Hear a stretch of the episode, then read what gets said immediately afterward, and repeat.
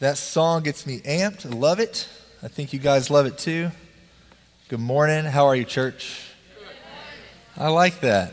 I like that. I like um, I like some some vocalness, you know, back and everything. Hey, if you don't know who I am, uh, my name is Pastor Chad. I get to uh, to step in and fill the pulpit this morning while Pastor Ed is celebrating what I, I think is his 66th or 67th birthday. I could have checked. I don't. I literally don't remember. Um, but I'm happy to get to, to be here and open the Word uh, with you guys uh, this morning. So hopefully you'll, you'll join in and engage with that. Uh, my uncle is a pastor actually in Cape Coral, and he planted a church there years ago. And as a teenager and, and young adult, man, I loved when he uh, would come and visit at like Christmas or Thanksgiving because it gave us an opportunity to talk about theology and the Bible and the church and God and things of those uh, n- uh, things of that nature. There did come a time in my life, though, where I more looked forward to talking to him just so I could trip him up and irritate him and, and, and give him uh, some stress over those uh, kinds of things. I remember uh, one time in particular, I was really laying into the church. Uh, I was very accusatory of the church. And when I say the church, I mean Christian people right? They're, man, they're judgmental and they're not very nice and they're not very accepting and uh, they're hypocritical and all those kind of things that we sometimes hear people say about Christians. Uh, now, uh, I, I, said these things for two reasons. On, on one hand, uh, I, I, felt like I had seen that, I had observed that in Christian people. But the bigger reason uh, was that at that time in my life, uh, my values weren't exactly lined up with the Bible, and I was looking for any excuse I could to sort of push the church away and avoid that whole thing. I didn't want to be convicted of sin, right? Makes sense. Now, I remember this so distinctly, and I think about it all the time because my, my uncle looked at me with these like sincere and almost saddened eyes, and he just said, But Jesus loves the church.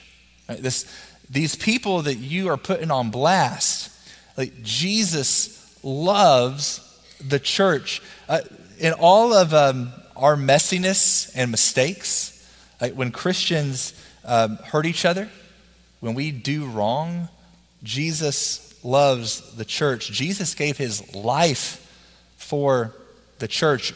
We exist only because of and for Jesus. Uh, Jesus loves the church. And if, if we fully grasped the depth of the love of Jesus for his church, we will more quickly uh, bend to his desire or maybe I should even say, bend ourselves to his commands for what the church should be. Uh, today, we're going to wrap up the series uh, called Identity Crisis. The title of the message is The Church Jesus Saw. And Pastor Ed has talked about how uh, the church as, as a whole, the big, the capital C church, uh, is having a bit of an identity crisis, uh, especially in the U.S. We're trying to be something we're not supposed to be so that we can sometimes make ourselves appealing uh, to others. And this series has really tried to focus on what, what are we supposed to be as a church? What are we supposed to do?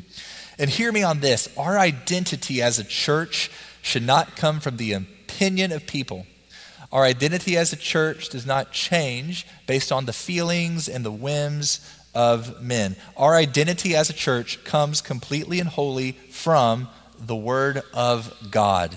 All right, and, and that right there is what we're going to look at today. We're going we're to jump into two passages of Scripture spoken by Jesus to sort of define what is the church that Jesus saw. And most of us have probably heard of these two passages. They're really great. Uh, they're called the Great Commandment and the Great Commission. All right, so first we're going to jump into the Great Commandment. We're going to look in Mark chapter 12. If you have your Bibles, would love for you to go to Mark chapter 12, and we'll start in verse 28 and read there.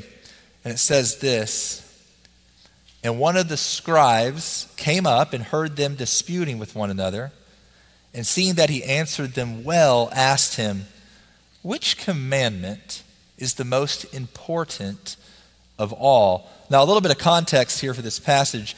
Jesus is being questioned by different religious leaders. They've come and they've asked him about taxation, they've asked him about the resurrection of the dead. And Jesus has answered them all really well. I mean, Jesus knows the word, he is God. Uh, he, he's going to be rather good at that. But here comes a, a loaded question What is the greatest commandment, Jesus? Uh, you know, I mean, after all, when we think about God, what commandment of His is going to outweigh the others? And yet, Scripture's clear there are weightier matters of the law, and, and here is, is one of them. Verse 29 Jesus answered, The most important is, Hear, O Israel, the Lord our God, the Lord is one. And you shall love the Lord your God with all your heart, and with all your soul, and with all your mind, and with all your strength. And from that, we see uh, this first part of the church Jesus saw. A church should be characterized by worship. A church should be characterized by worship. When Jesus uh, said that, he was quoting from all the way back in Deuteronomy chapter 6, verses 4 and 5. And those verses were summarizing the law related to the relationship of God and people. What is one of the purposes of God's law? Is to show us how to love Him. It's to show us how to serve Him. It's to show us how to worship Him. All those words, love, serve, worship, they could be used interchangeably. That's what one of the purposes of the law is for. But I like this definition right here of worship, and I want you to like grab this and I want you to hold on to it. You're going to hear it again in the future. It's this worship is our response to God because of his infinite worth. A couple of songs ago, we sang about it. We sang how worthy he is. Worship is our response to God because of his infinite worth. So I want us today to think about worship in the sense of what we value and what we find worthy of our love. Because when Jesus says here to love him with all your heart and your soul and your mind and with all your strength, he is speaking of every piece of us that makes us human, every ounce of our very being. Our heart and soul implies our affections, our emotions, our feelings. These should all be of love towards God. Like we should have some kind of passion towards God when we when we hear about what he's done. We should celebrate him in some way, in the same way that all those people hollered for Florida State. All right? God should get us more hype than football. Okay?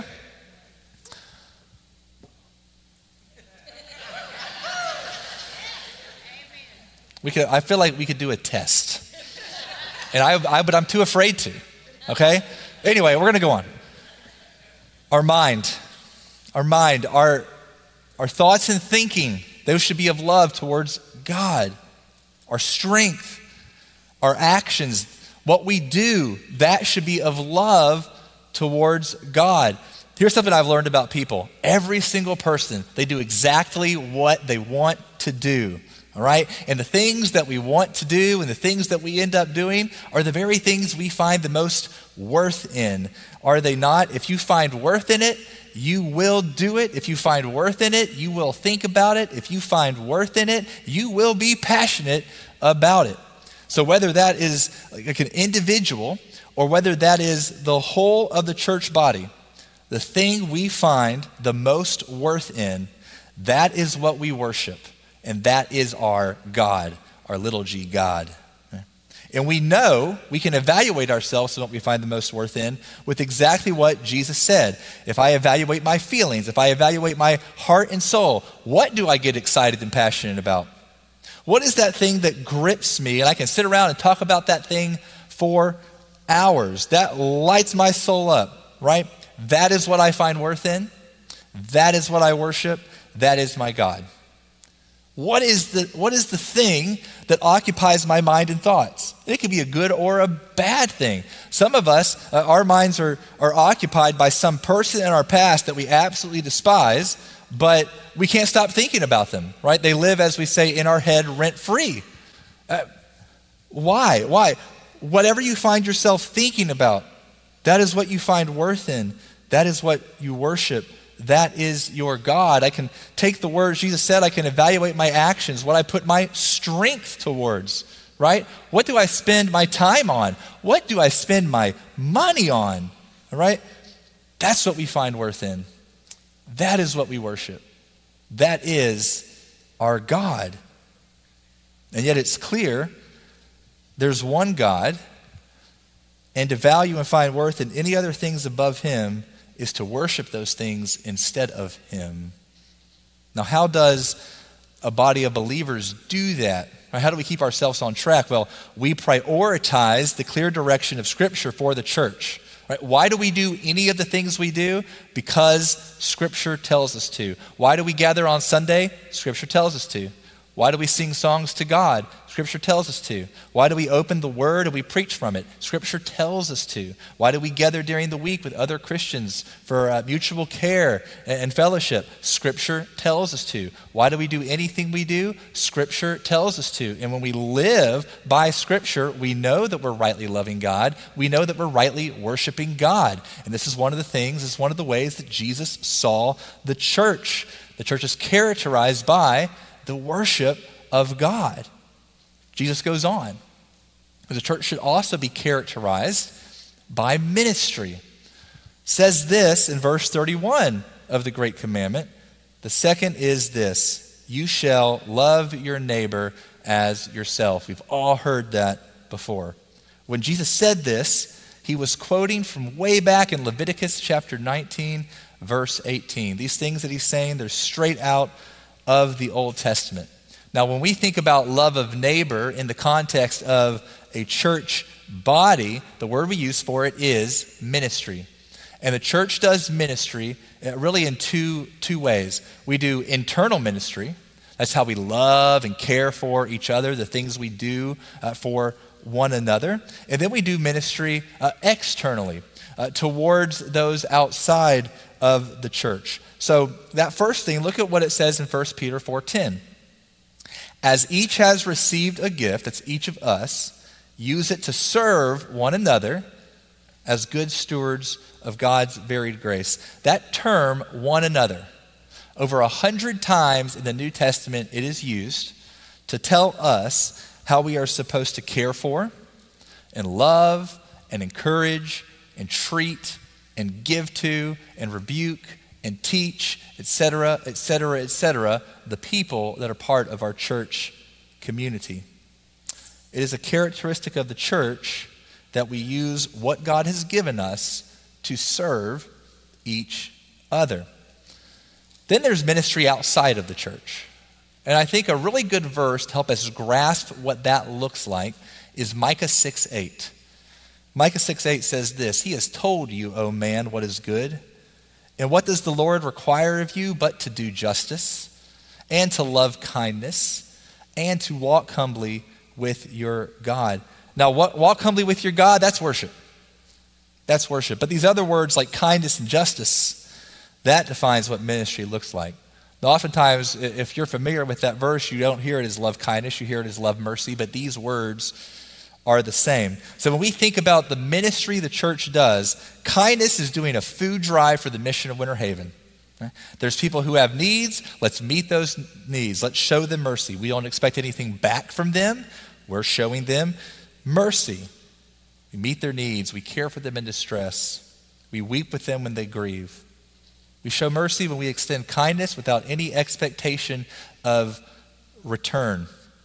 But then there's also justice. And justice is concerned with what is morally right and fair. Right? So, morally right. The church should stand up for what God says is right in His Word. We should speak out about what God says is right in His Word, that is being salt and light, as the Bible puts it. We as a church do not shy away under the pressure of the world that says conform to what the world wants. No, no, no. We live under the commands of God, and we do justice when we live under the commands of God. But not just morally right, also what is morally fair. Throughout the Bible, we see this uh, exampled in the standing up for those who don't really have a voice to stand up for themselves. Oftentimes, that is the poor, that is the widow, that is the orphan. And the church has and is given a responsibility uh, by God to stand up for those people. That is how we do ministry. And we do that by using what God has given us, be it influence, be it money, be it, be it speaking ability, be it whatever it is. The church uses it. So the church is characterized, Jesus saw the church as a place for worship and ministry. Now, here is what concerns me. A lot of churches, a lot of churches have started to take ministry and put it over worship. So that we have become charity centers and not houses of God. All right, now let me explain. Churches, in order to be more acceptable to a world that already hates God, has emphasized doing good works. Look how nice we are and has de emphasized preaching the gospel. Why? Well, the gospel tells you you can't live the way you live. The gospel tells you you are a sinner and you can't live for self. You got to live for God. The gospel is super offensive if we think about what the gospel says. People don't like the gospel, all right? So, the, uh, but church, when we shy away from preaching the gospel, right? I'm not getting mad. I'm peaceful. I'm good. Right? I'm not getting mad. It's good. Mm. We're good, okay? Here's it. Charity without the gospel is nothing, okay? Charity without the gospel is nothing. Charity without the gospel is an air conditioned ride to hell. That's all it is, all right? It's not a cuss word if I say it in that context, okay?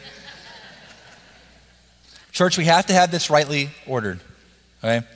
Love of God worship comes before love of others ministry. It has to be in that order, right? So to keep that in check, to keep that in check, to keep the focus where it mainly should be, listen to what Jesus says in the Great Commission. We're going to go a little bit to the left in our Bibles to Matthew chapter 28, right here at the end of the Gospel of Matthew. We're going to look at verses 18 through 20. 18 through 20. It says this and Jesus came and said to them, All authority in heaven and on earth has been given to me. Uh, let me let's take a moment just talk about that right there. This moment like we're closing out the Gospel of Matthew. We have the summation of Jesus' final words before he leaves earth to be back in heaven, and he drops this word authority. In church, this authority matters because none of us live without some other type of authority that we have to answer to, right? I have to answer to Pastor Danny. Pastor Danny has to answer to Pastor Ed. Pastor Ed has to answer to Miss Nancy. Okay? we all, we all, and I'm making a joke, okay? But we all, you know, we all have an authority in our lives. Even the most powerful person that's on this earth right now will still answer to God. All right? We all have an authority. Jesus is the authority. All right? So when he gives us this command, the Great Commission, we're operating under the ultimate authority. And here is this command, verse 19 Go therefore and make disciples. Go therefore and make disciples. Jesus saw the church as a place that is characterized by evangelism. Evangelism. And I'm going to make this comment really quick, right? it says to make disciples, not just get professions of faith. Okay? Make disciples, not just get professions of faith, right? But evangelism. A disciple cannot be made if they are not told the good news of Jesus. Romans 10 13 through 14 says this For everyone who calls on the name of the Lord will be saved. How then will they call on him in whom they have not believed? And how are they to believe in him of whom they have never heard? And how are they to hear without someone preaching? And that's exactly what evangelism is. It is preaching, it is telling the others the good news of Jesus. Not necessarily on a platform in the pulpit, no, one on one, on the street, at your job, in your home. Evangelism. And that, that message of evangelism, the good news of Jesus, sounds like this We are sinners in need of the grace of God. In our sin, we can't even know God. And in fact, we are already consigned to eternal death but God sent his son Jesus to die in our place, to take the punishment of sin, to conquer death through coming back to life, so that we now can have eternal life and know God fully with actual hope for the future. When we evangelize, we tell people this good news and we call them to repentance and belief in Jesus Christ. That they will repent of sinful living and that they will still, instead turn to live for Jesus and that they will believe fully and trust on the work that He accomplished on the cross to earn them their salvation with God. That is what we preach, okay? Why? Because when people hear it, they believe it, they're saved, they're brought into the fellowship of the church, they're made to be a worshiper of God, they're made to participate in the ministry of the church, and also evangelize others. In church, and I'm, talk, I'm talking to Heartland right now, and myself, we have not done a good job in the, in the world of evangelism. We have not. So here is a goal. A goal is in the spring to have actual evangelism training. I'm a big fan of the three circles evangelism tool. So let's learn how we can effectively have gospel conversations with people. All right? Be looking forward to that and praying about that. I mentioned this word a second ago because it's the next thing that Jesus saw the church as. A church is characterized by fellowship. A church is also characterized by fellowship. He continues in verse 19 of the Great Commission, baptizing them in the name of the Father and of the Son and of the Holy Spirit. Right? The first step of obedience in the Christian faith, outside of repentance and belief, is baptism. All right, and give me a second because I'm going to relate baptism to fellowship. Okay, we here at Heartland, we are a Baptist church. We believe that baptism is rightly done by immersing someone completely in water. Let me explain why. When somebody is immersed in water, it is a picture of the gospel. Jesus died he was buried. He was resurrected. In the same way, the Christian has died to self. They've been buried with Christ, receiving the benefits of his death, the payment of our sin. And now they're raised to, li- to, a, to a new life. All right? Now, this is not to be mean, but sprinkling does not picture the gospel. It doesn't, okay? I'm sorry for our friends that do that, right? We also believe that baptism should happen when an individual can make a personal profession of faith in Jesus Christ. Right? As one of the best preachers of all time, Charles Spurgeon said, We don't wet babies, they wet themselves. Right?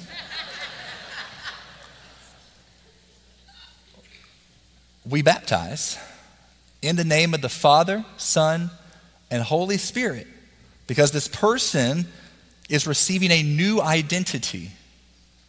How are we identified? Is it not by our name that we are known? Now you're given a new name. You're given a new identity. You have identified yourself as belonging to God. So, what does that have to do with fellowship? Well, fellowship means to hold something in common, right? People can have fellowship over many things. Sports clearly is a big one, all right? Um, apparently, Formula One racing is popular with some people here today. Uh, hobbies. We can have so many things in common, all right? But, but, there is only one thing that lasts forever, and that is our fellowship in Jesus Christ. We have Christ in common.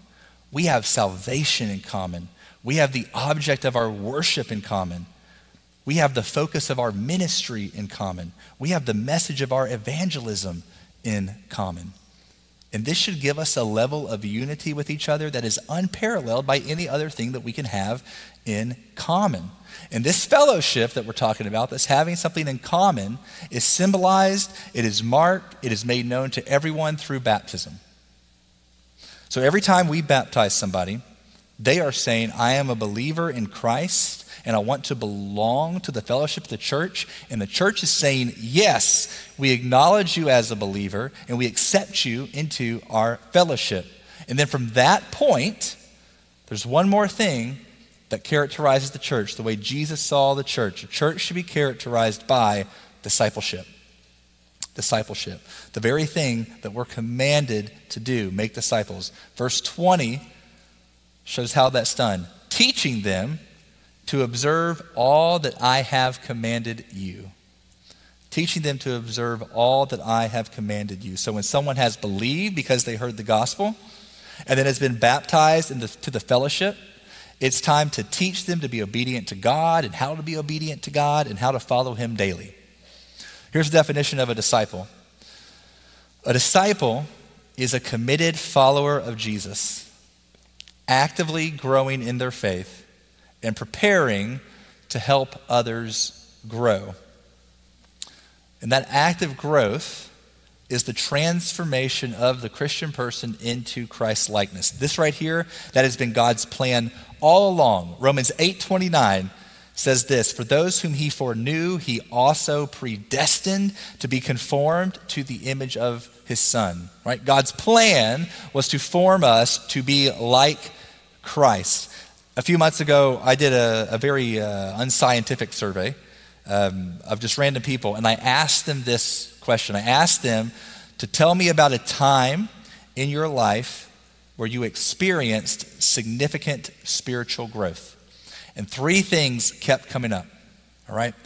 One, they were invested in by someone older and wiser. That they were invested in by someone older and wiser. Two, that they were attached to a close, like minded Christian community. And three, that they contributed significantly to ministry. And really, none of those three things should surprise us. That right there, that's what Jesus did with his disciples. All right? Jesus invested time in his disciples. He taught them about God, he answered their questions. Jesus lived with them in a close community. They truly shared their lives with each other. Jesus showed them how to minister and gave them opportunity to minister and literally left the church in their hands. And, and that right there that is what we strive to model in our church. We teach the word to people. We grow close to the church through small groups. We minister to each other and the community. Love Jesus, love each other, love our world. These are not just words, it's what Jesus wants us to be. It's how he saw the church. Jesus loves the church. He loves the church. So, to wrap, a church should be characterized by worship of the one true God, by ministry, both within and outside of the church community, by evangelism, so that a lost world hears the good news of Jesus, by fellowship, so that we celebrate having Christ in common, and by discipleship, so that people grow in Christ's likeness and can help others grow. And so today, guys, as you I don't know, think on uh, this message for a second, I really want to call us to repentance. I know it's a word we don't dislike, but I want to call us to repentance on that very first thing, that aspect of worship. Because I know that we often have other things in our life that we find to be more worthy than God. And those things tend to occupy the place of little g God in our lives. But why should we leave here continuing in that way? So let's, let's confess that, let's repent of that, and let's leave here with God as the real God of our lives. Uh, each week we like to um, give an opportunity to respond to the gospel. There's bound to be someone in here who has never tasted the joy of salvation, they've never believed, and I invite you to do that today. And I'm going to invite you to do that in this way we're going to have our pastors down here in the front, right? And if that's you, I would love for you to come talk to me down here, or Pastor Danny, or Pastor Ricky, or whomever it is that's up here, because we'd love to share with you more about that. Maybe you just want to be prayed over. I, mean, I invite you down, and we would love to pray with you. Or maybe you just need to, as, as Megan, as my wife told me the other week when we were reflecting on how we closed last week, uh, maybe you just need to move towards God. And so I would invite you to come down to the altar. As Pastor Ed has said, this is going to be a house of prayer and pray. Maybe you have a specific need to pray for. Maybe you don't know what to pray for. And if you don't know what to pray for, would you come down and pray for Heartland Church today? We would appreciate that so much. You guys respond to God as the band leads us in song.